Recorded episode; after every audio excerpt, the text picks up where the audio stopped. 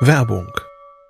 Was nervt extrem? Richtig, wenn Webseiten lange laden. Deswegen machst du deine Seiten schnell, indem du an den Web Vitals schraubst. Dabei schwer zu optimieren? Die Time to First Byte. Das hat Mitwald jetzt geändert. Im Managed Cloud Hosting des Agenturhosters bekommst du eine genaue Analyse deiner Time to First Byte. Du siehst erstmals, über welche Hebel du die KPI verbessern kannst. Teste jetzt 30 Tage kostenlos. Alle Infos unter www.mitwald.de/heise.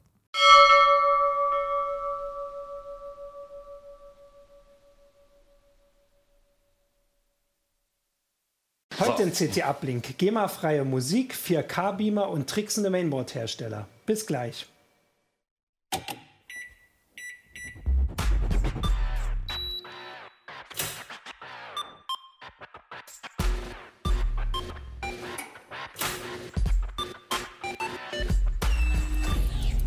CT Uplink.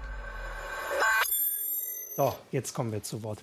Hallo, willkommen zu einer neuen Folge vom, äh, unseres Podcasts CT Uplink. Ich bin Martin Holland aus dem Newsroom von Heise Online und habe mit mir heute hier Ulrike Kuhlmann. Christian Hirsch. Uli Hilgefort. Genau. Äh, die Ressorts könnt ihr dann gleich noch sagen. Das geht, geht, auch bei den Themen raus. Ich bin immer so ein bisschen, hier machen wir das immer anders als in der Heise Show. Hier sagt doch jeder sein eigenes Ressort. Aber das ist okay. Das kriegen wir hin. Und zwar ähm, ohne lange Vorrede. Wir reden über die neue CT. Das ist schon die 3 in der dritten Woche. Also mal ganz schön früh. Die 3 2019, die ähm, ja so orangene. Ähm, die großen Themen oder die Haupttitelthemen sind äh, eigentlich äh, Antivirentest und wir haben auch smarte Thermostate getestet. Und da wollte ich gleich sagen, ihr wisst ja, dass wir inzwischen äh, in der zweiten Folge mal so ein bisschen monothematisch, oder nicht ein bisschen, wir machen komplett monothematisch und nehmen so ein Thema. Und da habe ich überlegt, äh, weil das noch nicht so ganz entschieden ist, vielleicht wollt ihr auch mal in den Kommentaren schreiben, ob euch mehr interessiert die, äh, den Antivirentest-Vergleich. Da haben wir im im Herbst schon so ein bisschen drüber geredet. Da ging es vor allem darum, als die Security-Kollegen äh, entschieden gesagt haben, Defender reicht ähm, äh, mehr braucht er nicht, Windows Defender. Da gab es ganz viel Widerspruch hier von den Zuschauern und das wurde jetzt mal getestet von den Kollegen. Oder eben die smarten äh, Nachrüstthermostate. Und vielleicht wollt ihr in den Kommentaren auch mal ein bisschen schreiben, dann ähm, kann ich das Achim mal so einbrocken, mal gucken, ob der sich da dran hält. Dann. Aber ich würde sagen, eins von beiden kommt auf jeden Fall. Genau, aber jetzt genug der Vorrede. Und zwar würde ich äh, ein bisschen anfangen mit ähm, etwas, äh, ja, nicht so hardwarelastigen, wie wir nachher hinkommen, sondern mit dir, Uli. Und zwar hast du äh, dir GEMA-freie Musik angeguckt. Ich will das immer hier so parallel noch aufmachen.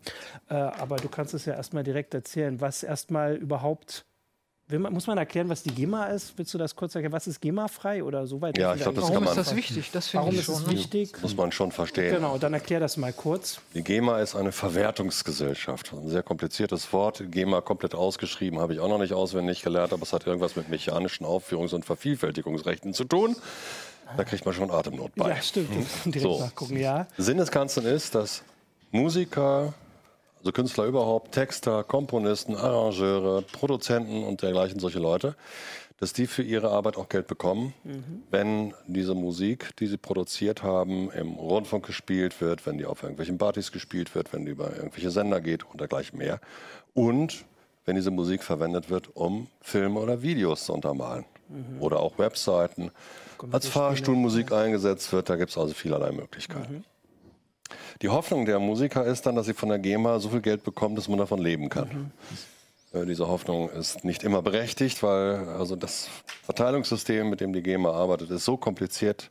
Also ich habe mich da Tage mit rumgeschlagen, ich habe es nicht verstanden, Okay. äh, was Das vielleicht heißt, auch an meiner GEMA eigenen Begrenztheit gilt. von den Firmen oder Leuten, die die Musik nutzen, Geld ein und verteilt das an die Künstler. Das ist die Idee. Einen gewissen Teil behält sie auch selbst. Na ja gut, Das Verwaltungsgebühren. darf ja Das ist auch. ja auch in also in begrenztem Maße darf sie das tun. Jetzt ist aber die Verteilung so komplex und so kompliziert und vor allen Dingen so undurchschaubar für viele Leute. Dass, also wenn ich mich jetzt an mein Keyboard setze und ich fabriziere da einen wunderbaren Song, ob, wann und wie viel ich dafür kriege, dass dieser Song irgendwo gesendet, ausgestrahlt, genutzt oder sonst was wird, weiß ich nicht. Und ähm, Woher weiß die GEMA denn, dass dieser Song von dir ist und der auf der Toilette von Karstadt gespielt wird? Also ich hoffe, dass die GEMA auf der Toilette von Karstadt nicht auch noch einen Agenten sitzen hat. Aber dass es meine Musik ist, weiß die GEMA, weil ich das anmelde. Ich muss also Mitglied bei der GEMA sein. Ich muss mich dort anmelden und eintragen und der GEMA sagen, der und der Titel, so und so lang und so weiter, das ist von mir. Ja. Und wenn ihr jetzt von Rundfunkanstalten, Fahrstuhlbesitzern, Restaurantinhabern und dergleichen mehr gesagt bekommt, ja, wir haben diesen Song gespielt, dann kriege ich Geld. Ich kriege aber auch dann Geld nach einem Pauschalmodell, wenn ein Festzeltbetreiber oder erwähnter Fahrstuhlbesitzer oder der Restaurantmensch sagt, nee, also ich liste das nicht alles auf, das ist mir alles viel zu kompliziert. Ich mache einen Pauschalvertragsschluss aus.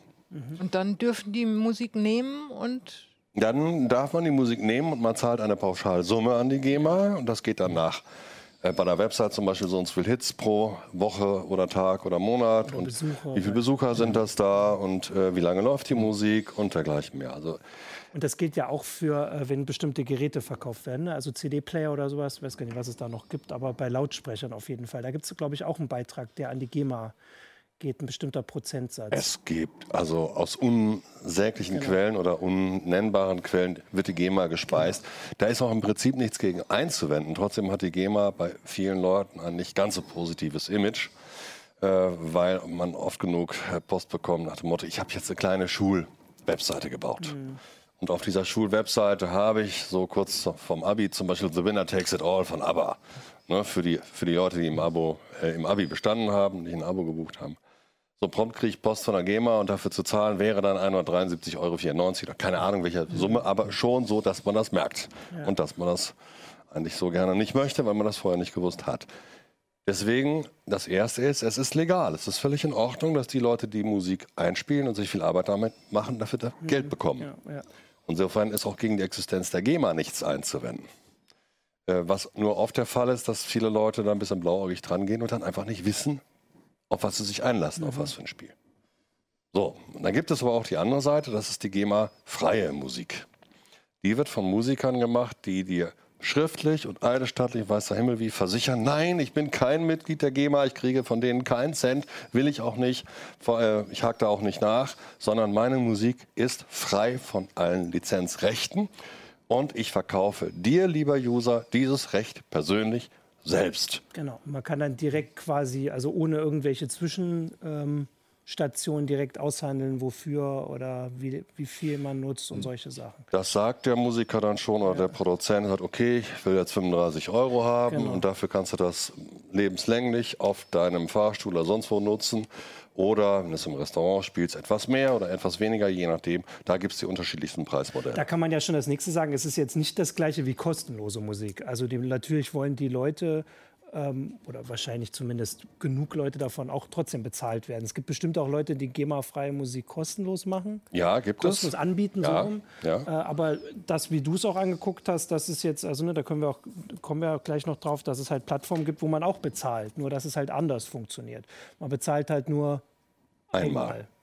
Das ist also kein Abo nach dem Motto, ich zahle jetzt jeden Monat, wie bei der GEMA, einen erklecklichen Betrag, sondern ich bezahle ein einziges Mal. Ich schließe also einen direkten Vertrag mit dem Musikproduzenten und bin damit ein für alle Mal raus aus dem Bezahlen. Dafür habe ich die Rechte, die Musik für diesen einen deklarierten Zweck zu nutzen. Ja.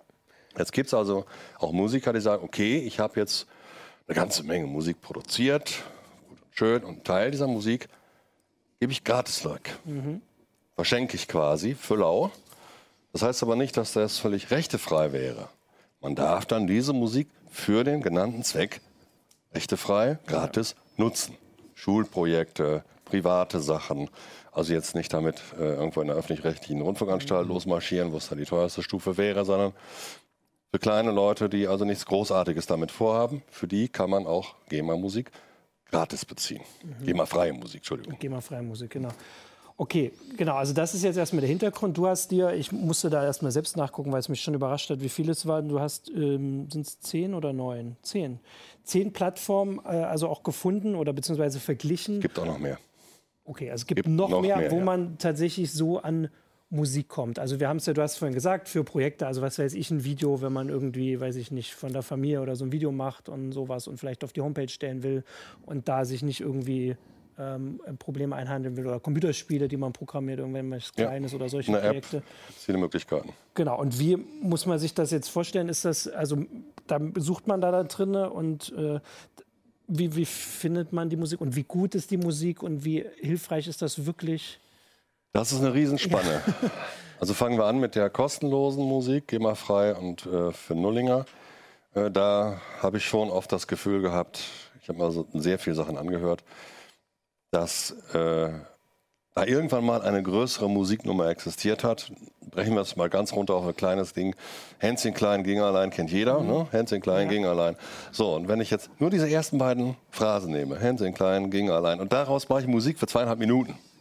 Mhm. Zieh da lustigen Bass drunter, ich mache da ein nettes Schlagzeug zu, das klingt auch alles schön, aber es bleibt musikalisch doch eher begrenzt.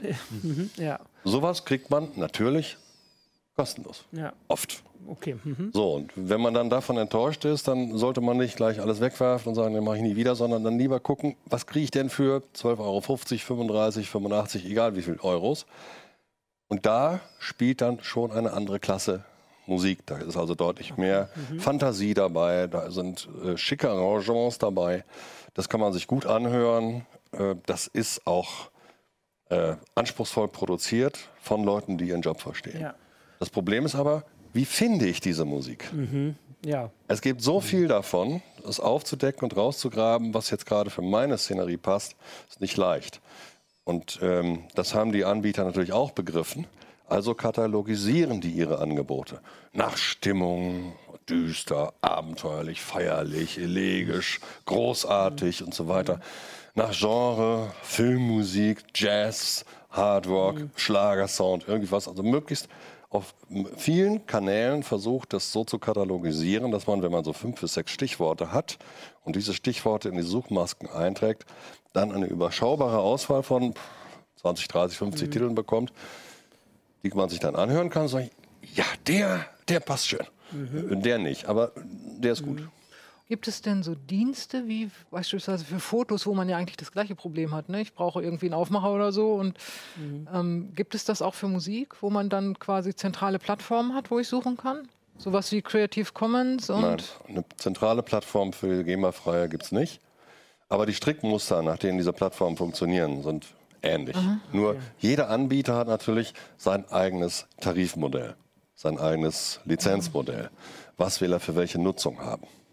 Das ist, das ist ja dann die nächste Frage. Wie ist denn das? Kauft man dann so einen Titel und für den bestimmten Zweck? Also, was hatten wir vorhin? Also, jetzt ein Video, das ich vielleicht auf eine Homepage stellen will. Ja. Kaufe ich das dann für den Zweck und bezahle dann einmal oder kosten die Plattform Geld? Und nee, man bezahlt einmal den.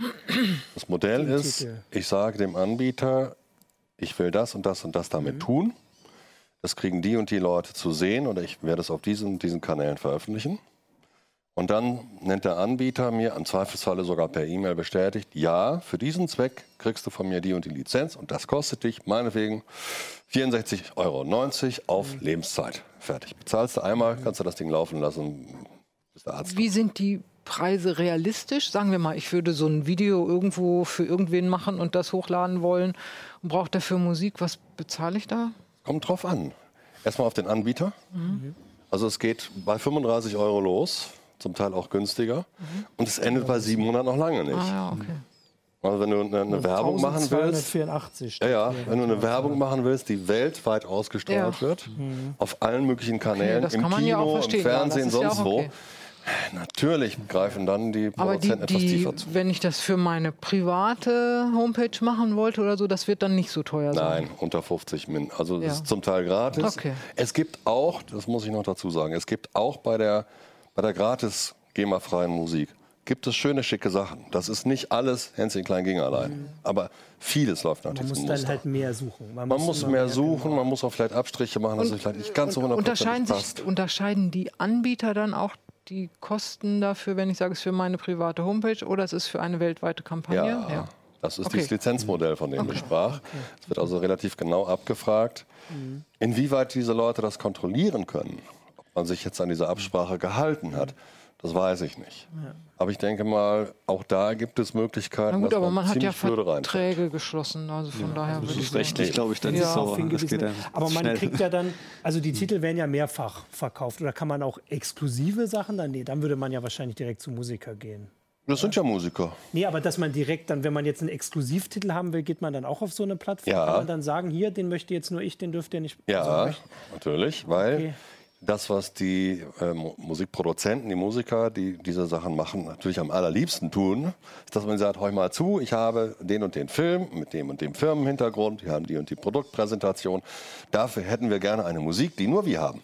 Mhm. Ganz exklusiv. Ja. Mach mir das. Ach, das machen die auch. Dann komponieren ja, die was, die arrangieren das, das kann man dann auch sagen, okay, nee, das wollte ich, mach doch mal lieber so oder lieber in diese Richtung. Das ist natürlich dann nicht für 35 Euro zu haben, vielleicht ein bisschen mehr, aber dann hat man eine ganz eigene Sache und okay. was sehr eigenständiges. Aber, genau, aber das erklärt auch so ein bisschen einen weiteren Grund, warum oder so eine Motivation, warum Produzenten oder Musiker das dahinstellen, weil sie dann da, darüber vielleicht auch an solche Aufträge kommen wollen Natürlich. kommen, weil sie ja. da, darüber entdeckt werden. Ähm, und sie kriegen eben auf dem direkten Wege, direkt vom Anwender der Musik kriegen sie Geld und müssen nicht darauf warten, bis die GEMA vielleicht mal irgendwann mit einer Abrechnung rüberkommt, wo sie dann auch nicht so ganz genau mhm. wissen, wo ist das gelaufen, mhm. warum kriege ich jetzt nur so wenig oder warum kriege ich so viel. Das ist äh, schwer zu durchschauen. Genau, und äh, den einen Aspekt, da kann man ja noch mal kurz drauf eingehen. Also äh, bei der, der Unterschied zur GEMA ist, dass ich bezahle einmal oder halt, oder was weiß ich, äh, verhandle was aus. Meistens einmal. Einmal und dann habe ich das. Bei der ja. GEMA wenn ich das benutze, kommen jedes Jahr ja, Monatlich. Oder zu, quartalsweise. So, lange wie die Sache ähm, quasi genau. benutzt wird. Also wenn ja. ich sie von meiner Homepage nehme, dann ist sie nicht mehr öffentlich, dann muss ich auch nicht mehr zahlen. Ja, den Nachweis, Grob, und da sind wir jetzt genau. beim nächsten ah. Problem. Mhm. Die GEMA befindet sich in einer rechtlich für Sie komfortablen Situation, dass immer die anderen beweispflichtig sind. Ah, mhm. ich muss also als derjenige, der in meinem Fahrstuhl Musik laufen lässt, ich muss also der GEMA nachweisen, nein, das war keiner von euch. Das war einer von meinen Leuten. Und hier ist das Zertifikat mit Unterschrift, Vertrag, Überweisungsträger und so weiter und so weiter. Die GEMA hat das äh, durchprozessiert äh, und auch das ist verständlich, dass im Zweifelsfalle auch die Rechtsprechung davon ausgeht, es ist GEMA-pflichtige Musik, weil der allergrößte Teil der Musiker bei der GEMA unter Vertrag steht. Mhm. Ähm, ich hatte jetzt noch eine Sache, hatte ich mir vorher überlegt, weil ich da vergangene Woche was äh, zugelesen habe. Da gab es eine Geschichte von einem, äh, also es gibt da sowas ähnliches, gibt es ja bei Fotoplattformen auch, wo ja. man seine Fotos reinstellen kann und die kann man dann irgendwie kaufen für kleine Beträge. Und das war die Geschichte von einem Fotografen, der hatte irgendwie auch seine Fotos da reingestellt und da kann man die dann kaufen für irgendwie einen Euro äh, und sowas. Und damit hat dann irgendeine so amerikanische ähm, Marke so einen Kalender gemacht, den sie irgendwie 100.000 Mal verkauft haben und damit dann halt Hunderttausende an Euro oder Dollar verdient haben. Und er hat halt nur eingekriegt. Und es war trotzdem natürlich alles rechtens. Aber, und das hatte ich vorher überlegt, ob diese Gefahr bei Musik auch besteht. Aber so wie du es erklärt hast, ist ja tatsächlich durch dieses Lizenzmodell, wo man direkt sagt, wofür und der Preis ist danach auch gestaffelt, das schon was anderes dass es, es, nicht so leicht passieren könnte. Ja, es kann so nicht. Also als derjenige, der die Musik macht, ja. kannst du natürlich immer noch in die Falle tappen, dass mhm. da irgendjemand kommt und sagt, okay, ich brauche die Musik nur für meine private App, die läuft nur bei mir zu Hause, äh, im Fahrstuhl zum Beispiel. Kein Mensch kriegt das zu hören und dafür bezahle ich jetzt 12,70 Euro. Ja. Und tatsächlich läuft die Musik dann in einem viel gespielten Video, was das Web rauf und runter betrieben wird. Und äh, dann wird es schwierig, und zwar für beide Seiten. Mhm. Der Musikant muss mir beweisen, dass ich seine Musik da überall habe spielen lassen. Und ich muss ihm beweisen, im Zweifelsfall, dass es nicht stimmt. Mhm. Das geht also auf einen komplexen Rechtsstreit raus. Ja. Äh, deswegen ist auch die GEMA entstanden, weil es ja. so schwierig ist und weil die Musiker nicht keine Lust hatten, ständig vor Gericht zu stehen, ja. sondern die wollten lieber Musik machen. Genau, weil das ist ja eigentlich, da kann man das jetzt auch mal vergleichen. Also es ist dann vor allem auch was für Musiker, die dann halt Zeit und Lust auch haben, sich damit mehr zu beschäftigen. Bei der GEMA ist man, ist es relativ bequem, aber man muss dann halt lange warten und kann sich vielleicht nicht sicher sein und weiß nicht, wie viel man bekommt. Hier ja, muss man vielleicht mehr sich selbst äh, beschäftigen, hat aber auch die Möglichkeit, die Kontrolle zu behalten. Und man kommt deutlich billiger weg. Oh. Als, äh, Bei der GEMA-freien Musik. Als Musiker? Als Musiker oder als nein, nein, Käufer? Als Käufer. Als Käufer, ja, ja, als Käufer. Okay. Mhm. Das war ja jetzt aus genau, der Sicht der Musiker. Aus der Sicht der, also ich hatte es jetzt aus der Sicht der Musiker. Warum nein, nein, aus der Sicht der Musiker ist natürlich, sofern man eine bestimmte Schwelle überspricht. Ich habe da mit zwei, drei Leuten gesprochen und die sagten, es es ist schwierig zu durchschauen, auch für den mhm. Musiker. Ab wann fängt es wirklich an, Geld zu bringen? Mhm. Die Arbeit, die du hier machst, ist ja die gleiche. Du weißt ja nicht, ja, genau. läuft es jetzt nur im Fahrstuhl oder läuft es im Restaurant oder läuft es irgendwie bei RTL? Mhm. Hast du nicht gesehen. Kann man vorher nicht wissen. Man macht sich also die gleiche Mühe und kriegt dann irgendwann eine GEMA-Abrechnung über 473 Euro im, im Jahr. Ja, schön, aber äh, davon kann man nicht leben. Ja. Und da sind die GEMA-Freien mit einem anderen Risiko unterwegs, aber vielleicht aus ihrer Sicht auch eher durchschaubar und überschaubar. Okay. Letzter Tipp noch, es gibt in vielen Webseiten so den Hinweis, ja, GEMA, Europa, Deutsch, vergiss es, hol dir die Musik aus USA. Und Das ist äh, keine so gute Idee, weil die Verwertungsgesellschaften hier wie auf der anderen Seite des Atlantik natürlich Verträge miteinander haben auf gegenseitige Nutzung und ähm, dann kriegt man also, obwohl man Musik aus den USA sich gegriffen hat und meinte, man wäre auf der ganz sicheren Seite, kriegt, Kriegt man man von der GEMA Post? Ah, Aber. Immer gerne. Ich wollte gerade gerade überlegt, vielleicht könnte man das mit nordkoreanischer Musik oder so machen, weil es keine Verträge gibt. Aber wahrscheinlich würde man sogar da dann GEMA-Rechnung bekommen. Lege dafür keinen abgeschnittenen Fingernagel ins Feuer. Ja. Also total spannend, äh, finde ich auch jetzt also mal diesen Ja. Aspekt so ein bisschen dahinter zu gucken, äh, warum es das gibt. Ähm, der Rest steht im Heft, äh, ist also schon der Unterschied. Ich habe hier gerade noch mal geguckt, also es geht hier von 3 Euro los, Preis für einen Titel, bis, was ich vorhin gesagt habe, der höchste Preis, den du reingeschrieben hast, 1284. Wie man so schön sagt, es ist für jeden was dabei. Und reinhören lohnt sich. Es ist schon, sind spannende Sachen dabei. Sehr cool. Genau. Das ist im Heft. Im Heft ist auch, ähm, du hast einen Test von äh, äh, Ulrike, du hast einen Test für die Zuhörer immer schön noch, äh, einen Test von 4K-Beamern gemacht oder beziehungsweise einem 4K-Beamer. ja, zwei 4K-Beamern. Genau, wir hatten irgendwie auch im Herbst schon mal äh, Ja. so ein bisschen darüber geredet. Ich weiß gar nicht, ich äh, verliere mal den Überblick, ob es in der Heise Show oder im Uplink war, Mhm. weiß ich nicht mehr. Aber jetzt hast du dir das mal ein bisschen noch genauer angeguckt und hast, glaube ich, drei Geräte, die ähm, sehr unterschiedlich Ja.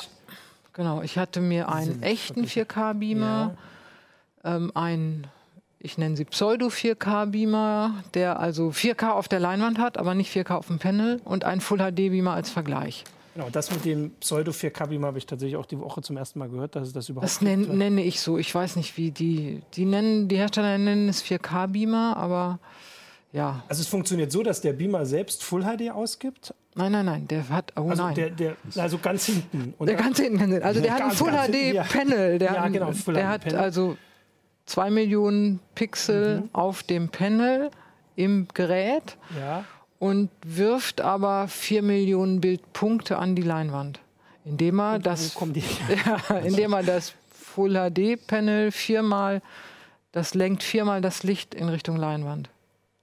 Okay. Und Bewegt das dabei das zusammen, Panel, genau, das Panel. Das, Ach so. Nicht das Panel, sondern die Pixel. Und was ist der Vorteil davon? Also sieht man dann. Äh, Nein, man, also du, du kannst tatsächlich 4K-Inhalte zum Beamer geben und der wirft sie auf die Leinwand mit seinem Full HD Panel. Mhm. Aber du hast wirklich diese 4K-Inhalte, die siehst du nachher auch auf der Leinwand. Unser Auge ist ja sehr träge. Ja. Ne? Und wir sehen das nicht, wenn der hintereinander zack, zack, zack, zack, also viel schneller als ich es zeigen kann, die vier Teilbilder auf die Leinwand wirft und Ah. das Ganze ergibt dann das 4K-Bild. Also 4K ist ja viermal Ja, so viel ja. wie Full HD, sind ja 8 Millionen Bildpunkte. Full HD sind 2 Millionen. Auch wenn man 4K sagt, das bezieht sich immer nur auf die eine Richtung. Aber wir verdoppeln ja in beide Richtungen. Siehst du, das war der Teil, den ich äh, muss gestehen, ich Ja. habe den Artikel nicht so genau gelesen. Also man hat schon vier Millionen unterschiedliche Pixel. Ich dachte, dass der eine quasi Acht Millionen. Vier, äh, acht Millionen, dass der eine vervierfacht wird quasi, um diesen was Nee, ich, das wäre ja, ja, ja, das wäre sowas. ja ein bisschen einfach. Ja, des, ja deswegen. deswegen Genau, also das ist ja tatsächlich fragen, versetzt, also so ein bisschen, äh, sagen wir mal, diagonal, immer so ein bisschen, sodass man nachher wirklich die 8 Millionen Pixel auf der Leinwand, Bildpunkte auf der Leinwand hat, erzeugt mit 2 Millionen Pixeln. Das klingt aber dann tatsächlich deutlich cleverer, als ich vorher überlegt habe. Ich muss da nochmal nachfassen. Ja. Also der, der Wandlerchip bewegt sich also nach oben links. Es gibt einen Lichtblitz, genau. es gibt nach unten rechts Ja, einen Lichtblitz, genau. nach oben einen Lichtblitz, Sozusagen. nach unten links. Ja, genau. Und somit macht er also Die vier machen, verschiedene ich Bereiche. glaube nicht, dass die so machen, sondern Nein, die machen irgendwie irgendwie- diagonal und ganz Ja. komisch. Das, äh, ja. Aber das ist ja Das auch, ist also, genau, das ist ja nicht ganz so wichtig. Also das ist der äh, Aspekt, den ich so nicht im Kopf hatte. Und dann wird es ja schon jetzt natürlich spannend. Also wie schlägt sich das gegen einen, der dann wirklich 8 Millionen Pixel hat? Genau. Und vor allem, wenn man dann auch weiß, dass äh, Der ungefähr das? das Vierfache Ja, kostet. da war es. Genau. Also der eine kostet 4K. ich habe 1000 und 5000, Ja. ja. das Fünffache. Ja. Also man kann sagen, 4K kostet auch 4K eigentlich, echtes 4K. Und ähm, das ist jetzt ein, im, war ein Sony Beamer, der vi- echte 4K Beamer, ein neuer aus der, der günstigste 4K Beamer aus der Serie. Ähm, und ich habe mir halt angeguckt, ist da was passiert inzwischen. Ne? Mhm. Der Full HD Beamer war ein älterer, äh, den, den aus einem vorhergehenden Test.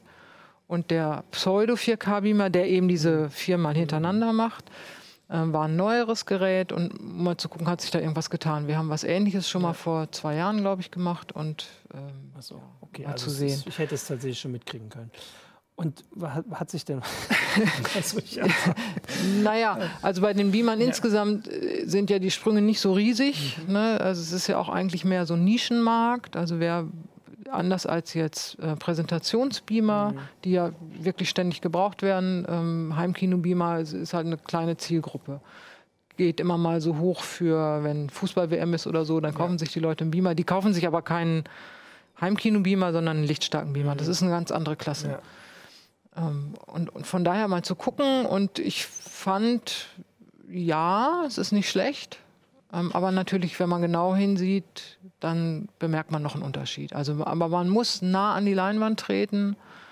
Es ist im Wesentlichen deutlicher zu sehen bei Standbildern, was man sich auch vorstellen kann. Ähm, und bei Bewegbildern ist so dieses echte 4K immer noch ein bisschen schärfer. Wobei man da auch nicht so richtig weiß, oder ich zumindest nicht so richtig, ist es jetzt einfach, weil der Beamer insgesamt hochwertiger ist. Mhm. Dieser echte Full HD Beamer, äh, 4K Beamer für 5000 Euro, das ist ja einfach ja, ein ja. Unterschied. Der hat natürlich eine viel bessere Optik, ja. was ganz viel ausmacht. Den kann man auch feiner einstellen. Der lässt sich kalibrieren. Der, der bringt viele Sachen einfach schon mit. Während der ähm, Pseudo 4K Beamer für 1000 Euro, der kann nicht so eine tolle Optik ja. haben, weil die Optik ist natürlich auch großer ja, ja. Kostenfaktor. Ähm, brachte erstaunlich viele Einstellungen mit, fand ich. Ähm, wo ein ganz klarer Unterschied ist, der hat einfach nicht so guten Schwarzwert gehabt. Der mhm. Schwarzwert ist ja fürs Heimkino besonders wichtig. Der ist eben für die hellen Beamer uninteressant. Weil wenn du im Hellen guckst, die Leinwand hat schon eine bestimmte Grundhelligkeit. Dunkler kriegst du ja nicht. Ähm, aber fürs Heimkino ist es kritisch, weil im Heimkino macht man normalerweise alles dunkel. Man sitzt halt im Dunkeln und guckt dann diesen Film und dann hat man also auch eine sehr dunkle Leinwand und der Beamer muss sie wirklich heller machen. Mhm. Ähm, und der macht das Schwarz, was eigentlich schwarz sein soll, eben auch heller als die, als ja. die Grundhelligkeit. Da war so ein deutlicher Unterschied zu sehen, was aber ja mit den 4K gar nichts zu tun hat. Genau, weil das hätte so. ja dann der, also den ihr im Vergleich hattet, den, den Full HD Beamer, wahrscheinlich das gleiche Problem. Genau. Der, ist im Prinzip man kann auch da den Preis nochmal, weil wir jetzt einmal sagen, also ja, der war genau. nochmal ungefähr halb so teuer. Genau, man kann sagen 2K, also Full HD kostet, kriegt man schon für 500 mhm. aufwärts. Und dann ähm, vier, dieses Pseudo 4K-Klasse liegt jetzt inzwischen bei 1000, die war vorher eben 1500 ja. eher. Äh, und die echten 4K-Beamer kosten mindestens 4000. Wenn man jetzt nicht ein brandaktuelles Modell nimmt, man würde zum Beispiel das Vorjahresmodell nehmen, dann kriegt man da schon Angebote. Also ich meine, bei dem Preisunterschied und so wie du es erzählt hast, klingt das schon so, als wäre das so eine Alternative, um, also, um im Budget zu bleiben. um im so. Budget also, zu bleiben, auf jeden Fall. Man fragt sich aber natürlich, für wen dann jetzt? Mhm. Also ja, ähm, der Heimkino-Beamer ist aber doch eigentlich, da ist der Schwarzwert besonders wichtig und ein richtiger Heimkino-Enthusiast will auch 4K und der gibt auch 5000 Euro aus oder 4000 okay, ja. oder so. Ähm, dieser Pseudo 4K ist so ein bisschen so ein Kompromiss. Ja, man bekommt 4K rauf auf die Leinwand. Das ist ganz schön und wenn man jetzt zum Beispiel streamen will, bietet einem Amazon und Netflix und so, die bieten einem ja bestimmte Inhalte gar nicht an, wenn man kein 4K hat. Zum Beispiel mhm. kriegst du gar kein HDR. Mhm. Ähm, und dafür ist es natürlich schön. Mhm. Jetzt muss man sagen, dieser Pseudo-4K-Beamer, so tolle Farben hatte er dann auch nicht, aber er kann HDR wiedergeben. Weil das wäre dann jetzt die nächste Frage, weil ich dann auch immer überlege, mein, mein Vater fragt mich auch immer mal, ja. oder haben wir immer mal drüber geredet, weil um Fotos zu zeigen, so im genau. Also jetzt weniger um Filme zu gucken. Ja. Aber klar, dann wären die Farben wichtig, dann wäre der Schwarzwert auch wichtig. Äh, aber da ist halt auch der Preis wichtig. Das macht man halt nun mal alle. Genau. Und da ist Wochen, die Frage, ob, dann, ob man dann genau. 5000 Euro ausgibt. Also es ist so ein bisschen so eine Abwägung. Ich ja. denke, für die Enthusiasten ist der, das ist keine Frage. Die werden mhm. den teuren nehmen. Und wer nur mal so und vor allen Dingen, äh, keine Ahnung, auch mal draußen Kino machen will oder so, der wird eher einen Full HD Beamer, einen hellen nehmen. Mhm. Ja, und dazwischen ist man eben so, ja, ich gucke doch gerne 4K-Filme und ich will es auch ein bisschen besser haben als mit einem Full HD-Beamer. Dann gucke ich vielleicht mal in diese Pseudo 4K-Klasse rein. Ähm, oder da finde ich eher so die Abwägung noch, das wäre dann noch interessant gewesen, es wäre dann noch ein Gerät gewesen zu sagen, jetzt nehme ich aber auch einen richtig guten Full HD Beamer dazu, mhm. die gibt es ja auch noch, die dann auch vielleicht 1000 Euro ja. kosten, um dann mal zu gucken, wie groß ist dann der Unterschied, wenn ich einen Full HD habe mit einer guten Optik oder so ein Pseudo 4K mit einer mittelmäßigen Optik. Ja. Also man kann sich da sehr verfeinern noch. Jetzt vergleiche ich noch das ich und das. Schon, ja. Man kann da ziemlich tief einsteigen. Das haben wir in dem Fall oder ich in dem Fall nicht gemacht. Ich habe dann irgendwann gesagt, drei Geräte ist auch. Also das gut. Spannende ist ja wirklich, dass es jetzt gar, die Unterschiede gar nicht bei dem 4K auszumachen sind, bei der Auflösung. Direkt, nur bedingt. Halt bei nur den bedingt. Farben, bei, ja. bei dem Schwarzwert. Ähm, ja, also ne, dann kann man, ja. würde ich auch sagen, vor allem weil also 4K. Also wenn ich 4K streamen will, dann ist es schon ja. wichtig, dass ich einen passenden Beamer habe. Ja. Sieht man das denn? Ich jetzt mal ganz platt gefragt. Sehe ich denn, wenn ich jetzt mal ein HD-Bild im Kopf habe und ich stelle mich dann vor so ein Pseudo 4K mm. und ich habe dann beim Nachbarn mm. so ein anderes Gerät. Ich habe die also nicht direkt nebeneinander. Ja, ja, ja, also, Sehe ich das so, dass ich sagen würde, okay, Pfeif was auf die 4000 Euro, nicht. ich gebe sie aus, das ist es mir wert. Okay, pfeif was auf die 4000 ist sportlich. ja. Ähm, ja also ist das ein solcher Qualitätssprung, das, dass, dass ich das äh, vielleicht genieße? mal auf die Auflösung zu kommen, was denn eigentlich das Besondere ist bei dieser 4K-Auflösung. Ja. Die Pixel sind ja nur ein Viertel so groß und das ist ja insbesondere beim Beamen interessant, ja, weil du das Bild ja riesengroß ja. machst. Wenn du eine drei Meter breite Leinwand hast, werden die Pixel ja auf einmal ganz schön groß. Bei Full HD. Bei Full HD. Ja. Und bei diesem Pseudo 4K sind sie halt nur noch mhm. halb so hoch und halb so ja. groß, hoch, breit. Ne? Also Stecknadel also, Kopf gegen äh, Lego-Klötzchen. Ne? Bisschen, naja, es ist ein bisschen übertrieben, aber ähm, das Pixelraster sehe ich bei dem Pseudo 4K viel weniger, logischerweise. Weil ja, der verwischt es ja auch. Weil das Raster ist erstmal das, das ja. weiß ich nicht, das Raster, das grundsätzliche Pixelraster ist ein, kleiner. Hm. Die Bildpunkte, die sind ja nur, ne, er macht ja wirklich 4K auf die Leinwand. Ja, das ist viermal so klein. Aber tatsächlich, also, so wie du es vorhin auch gesagt hast, so ein bisschen, man sitzt natürlich ja auch ein bisschen weiter weg. Man sitzt weiter weg, aber je größer man das Bild macht, umso größer werden dann doch wieder die Bildpunkte. Ja. Also das ist so ein bisschen so eine Abwägung. Wenn ich jetzt einen sehr großen Raum habe, dann würde ich denken, 4K ist nicht schlecht. Also ich finde gerade, eigentlich ist das doch so was typisches CT und auch so was Gutes an CT, dass wir jetzt einfach, wir haben jetzt die ganzen verschiedenen Aspekte aufgezählt. Und es gibt keine es, Lösung. Genau, also ich wollte jetzt immer dazu kommen, welche, welche, sagt man, vor allem wenn man, also klar, wenn man das Geld jetzt hat, dann ist der 4K sicher. Genau, also, also wenn ich das Geld hätte, würde ich auf jeden Fall den ja. 4K beamern, das aber, ist doch klar. Genau, aber wenn man es nicht hat oder vielleicht auch noch für was anderes ausgeben will. Dann muss man sich eben überlegen, was ist mir ja. wichtig. Ne? Das ist, glaube ich, beim Beamerkauf echt die Herausforderung. Was ist mir wichtig? Dann zum Beispiel ein Zoom-Objektiv ich finde, also für unser Wohnzimmer ist ein Zoom-Objektiv extrem wichtig, weil ich den nicht irgendwo hinstellen kann, den Beamer. Und ich ihn eigentlich auch nicht unter die Decke hängen will. So. so. Das heißt, ich würde ihn ein bisschen versetzt machen wollen. Und er muss trotzdem die Leinwand ausfüllen, die eine vorgegebene Größe hat, weil wir so ein Loch in der Wand haben, wo wir das hinbeamen.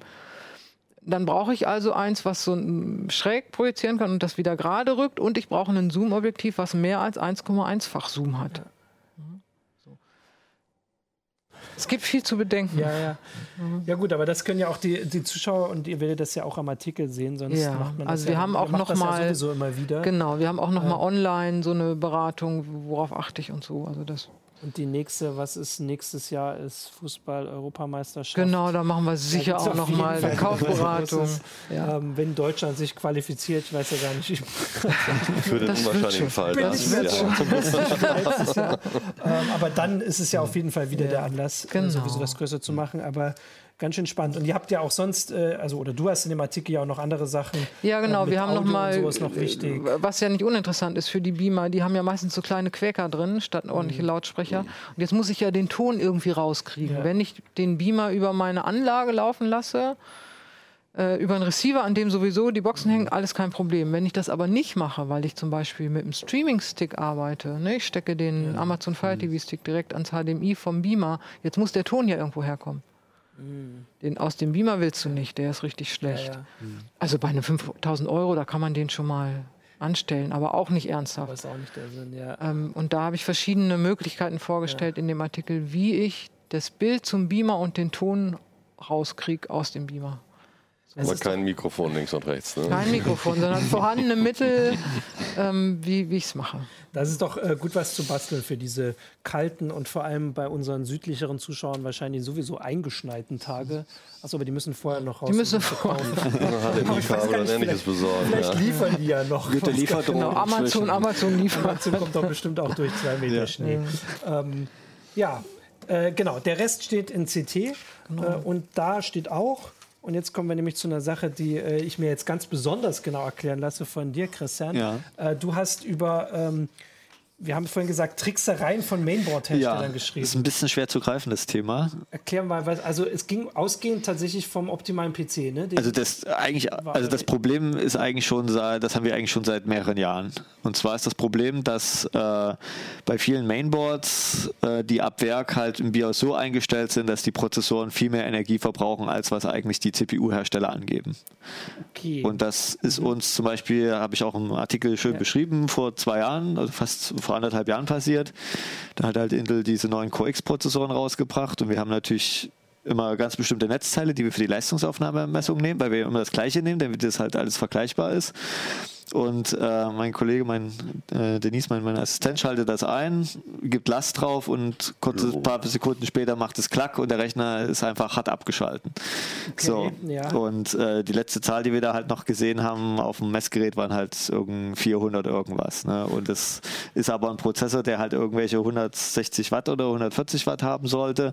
Und wir haben halt ein 300 Watt Netzteil genommen, weil da ist halt noch genug Luft und äh, dem war nicht so. Und Erinnert an die Verbrauchswerte bei hier nicht näher genannten Kfz. Ne?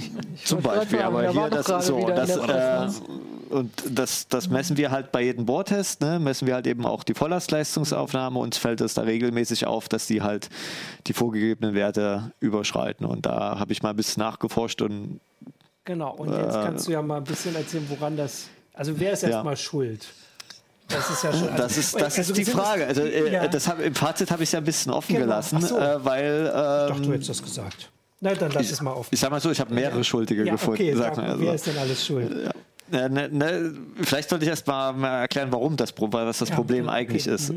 Also es gibt, gibt moderne Prozessoren, haben ja eine sogenannte Thermal Design Power. Das ist halt der Wert, der auch auf der Packung meistens draufsteht. Ne? 95 Watt, 65 Watt, das sind so die gängigen Größen. Ähm, die modernen Prozessoren haben aber auch Turbotechnologien. Das bedeutet, wenn zum Beispiel der Kühler noch kalt ist, dann kann der Prozessor über seinen Nominaltakt natürlich hinaustakten, weil der Kühler ja noch kalt ist, da muss ich auch erst erwärmen. Und dadurch hat man für ein paar Sekunden bessere Performance, als eigentlich der Prozessor laut Spezifikation hat. Und das hat zum Beispiel beim Notebook den großen Vorteil, wenn man zum Beispiel eine Webseite aufmacht, dann hat er die CPU ja ein paar Sekunden zu tun, bis die Webseite aufgebaut ist. Und da kann man halt diesen Boost, ne, nutzen, ohne dass jetzt man das Kühlungssystem viel größer auslegen müsste. So, und äh, für diese kurze Zeit, also bei Intel ist das äh, exakt definiert, das sind bis zu 8 Sekunden, darf der Prozessor typischerweise bei Desktop-Prozessoren 25 Prozent über diese 95 Watt oder 65 Watt hinausgehen. Bei Mobil ist es noch ein bisschen komplexer, das kann ich ja später nochmal drauf eingehen, äh, aber mal allein für Desktop-Prozessoren. Ja. So. Und aber nach diesen 8 Sekunden muss er eigentlich seine TTP einhalten. So. Das ist Weil zumindest die er sonst halt Spezifikation. Ja, ne, weil man kauft ja die Thermal Design Power, heißt das Thermal Design Power, weil man danach das Kühlungssystem Ja. dimensioniert. Das steckt schon im Namen drin. Ja. Ich gucke jetzt, ich, ich überlege mir, ich will einen Rechner bauen. Ne? Okay, ich nehme jetzt den Prozessor XY, der 65 Watt hat, also suche ich nach beim CPU, bei Kühlerherstellern, ich will einen Kühler haben, der 65 Watt Prozessoren kühlen kann. Dann nehme ich den, dann baue ich das zusammen und dann wundere ich mich, warum nach irgendwie einer Minute abschaltet. Videokodierung das Ding anfängt zu drosseln. Oder eben das Netzteil überfordert ist. Ne? Ganz abschalten. und, und ganz abschaltet. So.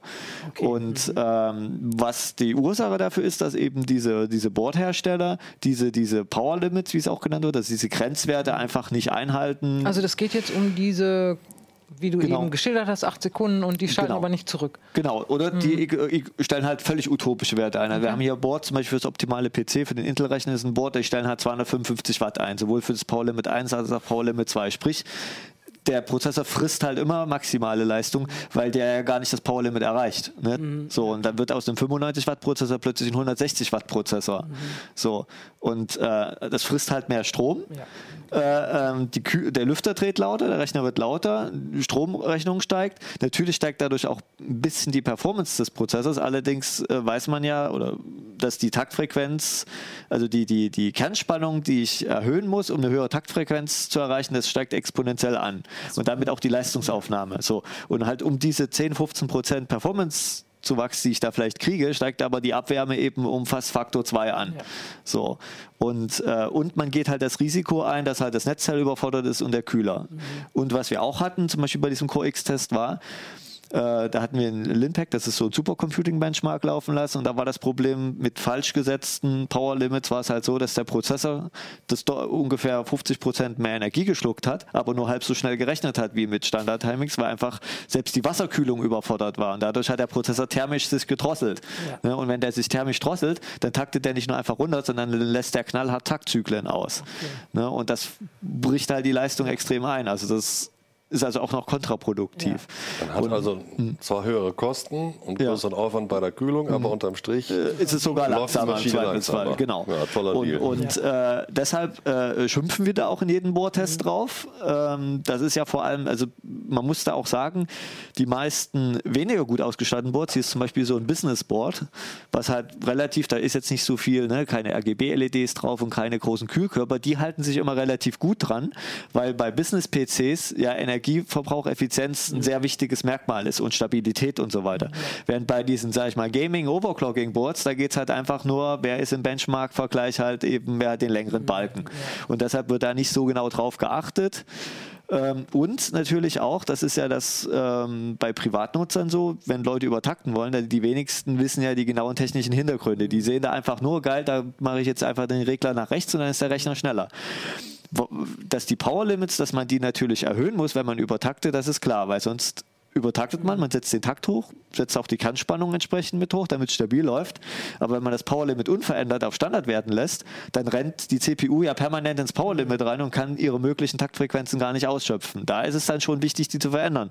Und da die Boardhersteller wissen, dass die meisten Leute den Begriff Powerlimit und was PL1 Tau und PL2 und so weiter ja. ist gar nicht wissen, setzen die einfach die Werte utopisch hoch, ja. Ja, damit die Overclocker dann nicht irgendwie sagen, öh, ich habe jetzt hier übertaktet und ist gar nicht schneller. Ne? Mhm. So, das ist der wahrscheinlich der Hintergrund dahinter, das ist nur Vermutung. Ne? Also wir wissen ja nicht, wie die ticken, aber das ja. ist, ist eine ganz große Vermutung. Ähm, aber unsere Auffassung ist bei CT, ab Werk, wenn ich ein Board kaufe, dann hat das exakt die Prozessoren genauso Natürlich. zu betreiben, wie ja, das AMD und Intel genau. vorgeben. Ja. Und wenn man dann übertakten will, dann kann man ja gerne, das haben ja die meisten Boards, dann irgendwelche Overclocking-Knöpfe und Schieberegler, dann kann der Anwender ja gerne tun, was er will. Und meinetwegen können die auch irgendwelche Auto-Overclocking-Programme reinbauen, wo die dann selber die Power Limits dann aufheben. Ne? Aber der normale Nutzer muss eine Chance haben, wenn er sagt, ich kaufe mir einen 95 Watt Prozessor und ich, ich hole mir die Grafikkarte und deshalb brauche ich das Netzteil, dass das dann auch stabil läuft.